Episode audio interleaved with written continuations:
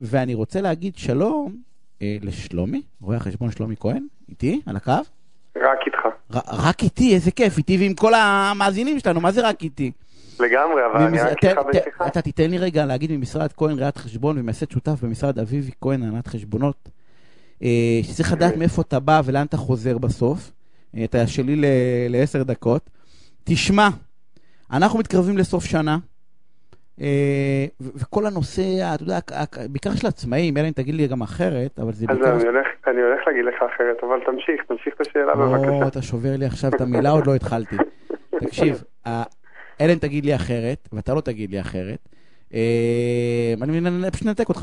בקיצור, איך מתארגנים לסוף שנה, כדי שלא נגיע ללחץ, ואז תביאו לי, ותעשו לי, ואתה יודע, וזה מלחיץ את כל המערכת, כל מי שהוא עצמאי יודע שסוף שנה זו תקופה מאוד מאוד מאוד לחוצה, שמשפיעה על כל הסביבה שלנו.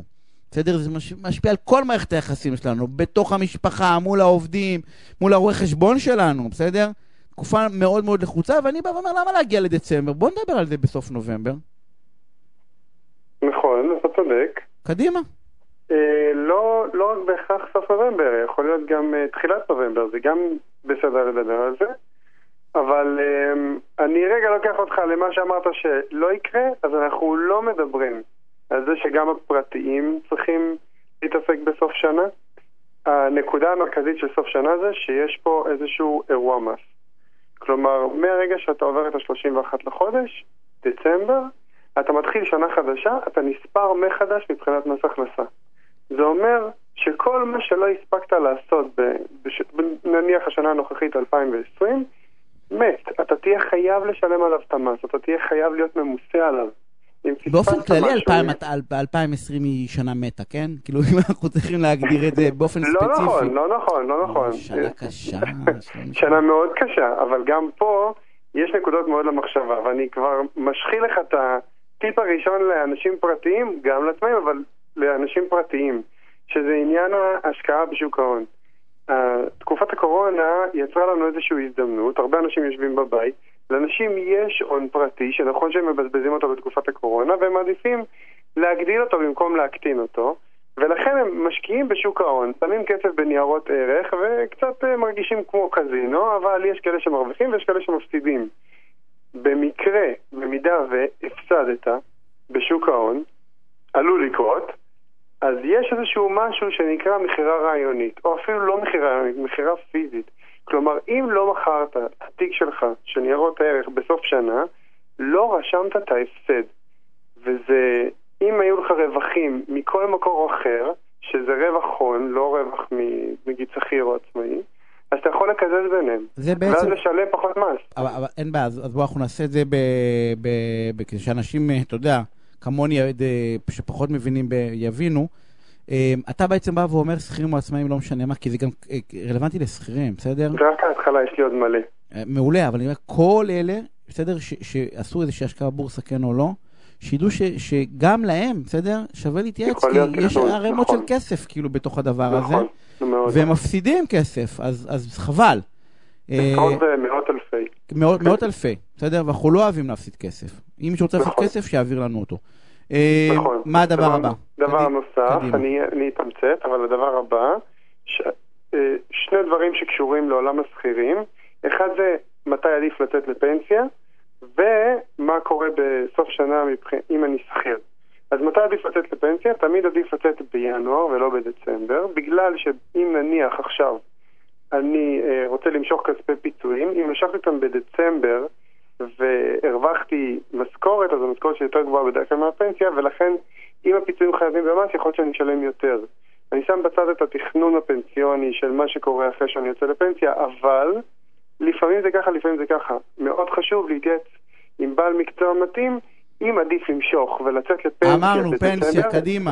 אנחנו רוצים לרוץ. לרוץ על טיפים, לרוץ על טיפים. שלא י- י- ייעלמו לנו פה. אמרנו טיפים, אמרנו אחד, רגע, 92 רגע, בסדר. דבר. איתי עם עצמאים, הם בלחץ. אני שם, אני שם, אני שם, אני מגיע לשם, אני תגיע לי לעצמאים. כבר. עוד דבר קטנצ'יק לשכירים, זה אם נניח קרה לך משהו בתוך השנה, לדוגמה, נולד לך ילד. חס ושלום, שלום, כן. התגרשת, התחלת לשלם מזונות, כל מיני, לא אתה יודע, משנה. תלוי באיזה תוכנית סכסוכים אנחנו, נו. לעדכן, לעדכן את המעסיק חשוב מאוד, אם הגעת לנובמבר, דצמבר, לעדכן את המעסיק, כי אם לא תעשה את זה, הנקודות שלך, הם לא ילכו לפח, אבל אתה תהיה חייב ללכת לבעל מקצוע ולשלם לו כדי לקבל את הכסף חזרה ממס הכנסה, אם אתה תזכור את זה. זה לעולם השכירים. אבל לעולם זה אתה בא ואומר, זה, הנה, אתה רואה, הנה, הנה משהו שרלוונטי לכולם, התחלת לדבר איתי על שוק ההון וזה, מי בפנסיות, מי יוצא לזה.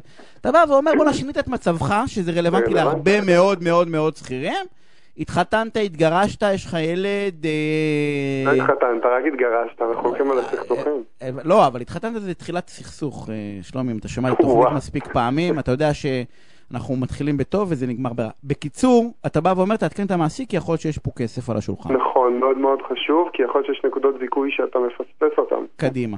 מה עוד? עכשיו, לעולם העצמאים זה תהליך. כלומר, בשלב הראשוני, כדי שאתה תהיה מודע לאיפה אתה נמצא, אחרי שהרואה חשבון שלך או בעל המקצוע הקליד וסיים לדווח אותך לרשויות באוקטוב... בסוף אוקטובר, בתחילת נובמבר, לבקש ממנו כמה הרווחת עד כה. קודם כל להיות מודע. עכשיו, ברגע שיש לך רווח ביד, אתה כבר יכול לעשות איזשהו תכנון קדימה מה קורה איתך. לא, לא מדבר על אה, לא לקחת עבודות או כן לקחת עבודות, מדבר על מה אני יכול לעשות כדי לחסוך את המס.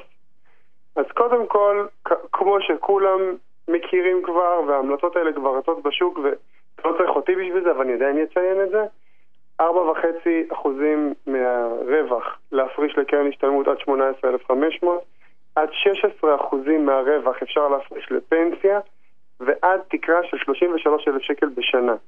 זה, גב- זה גבוה, אבל עדיין, אם אתה רוצה לחסוך במס, זה שווה את זה.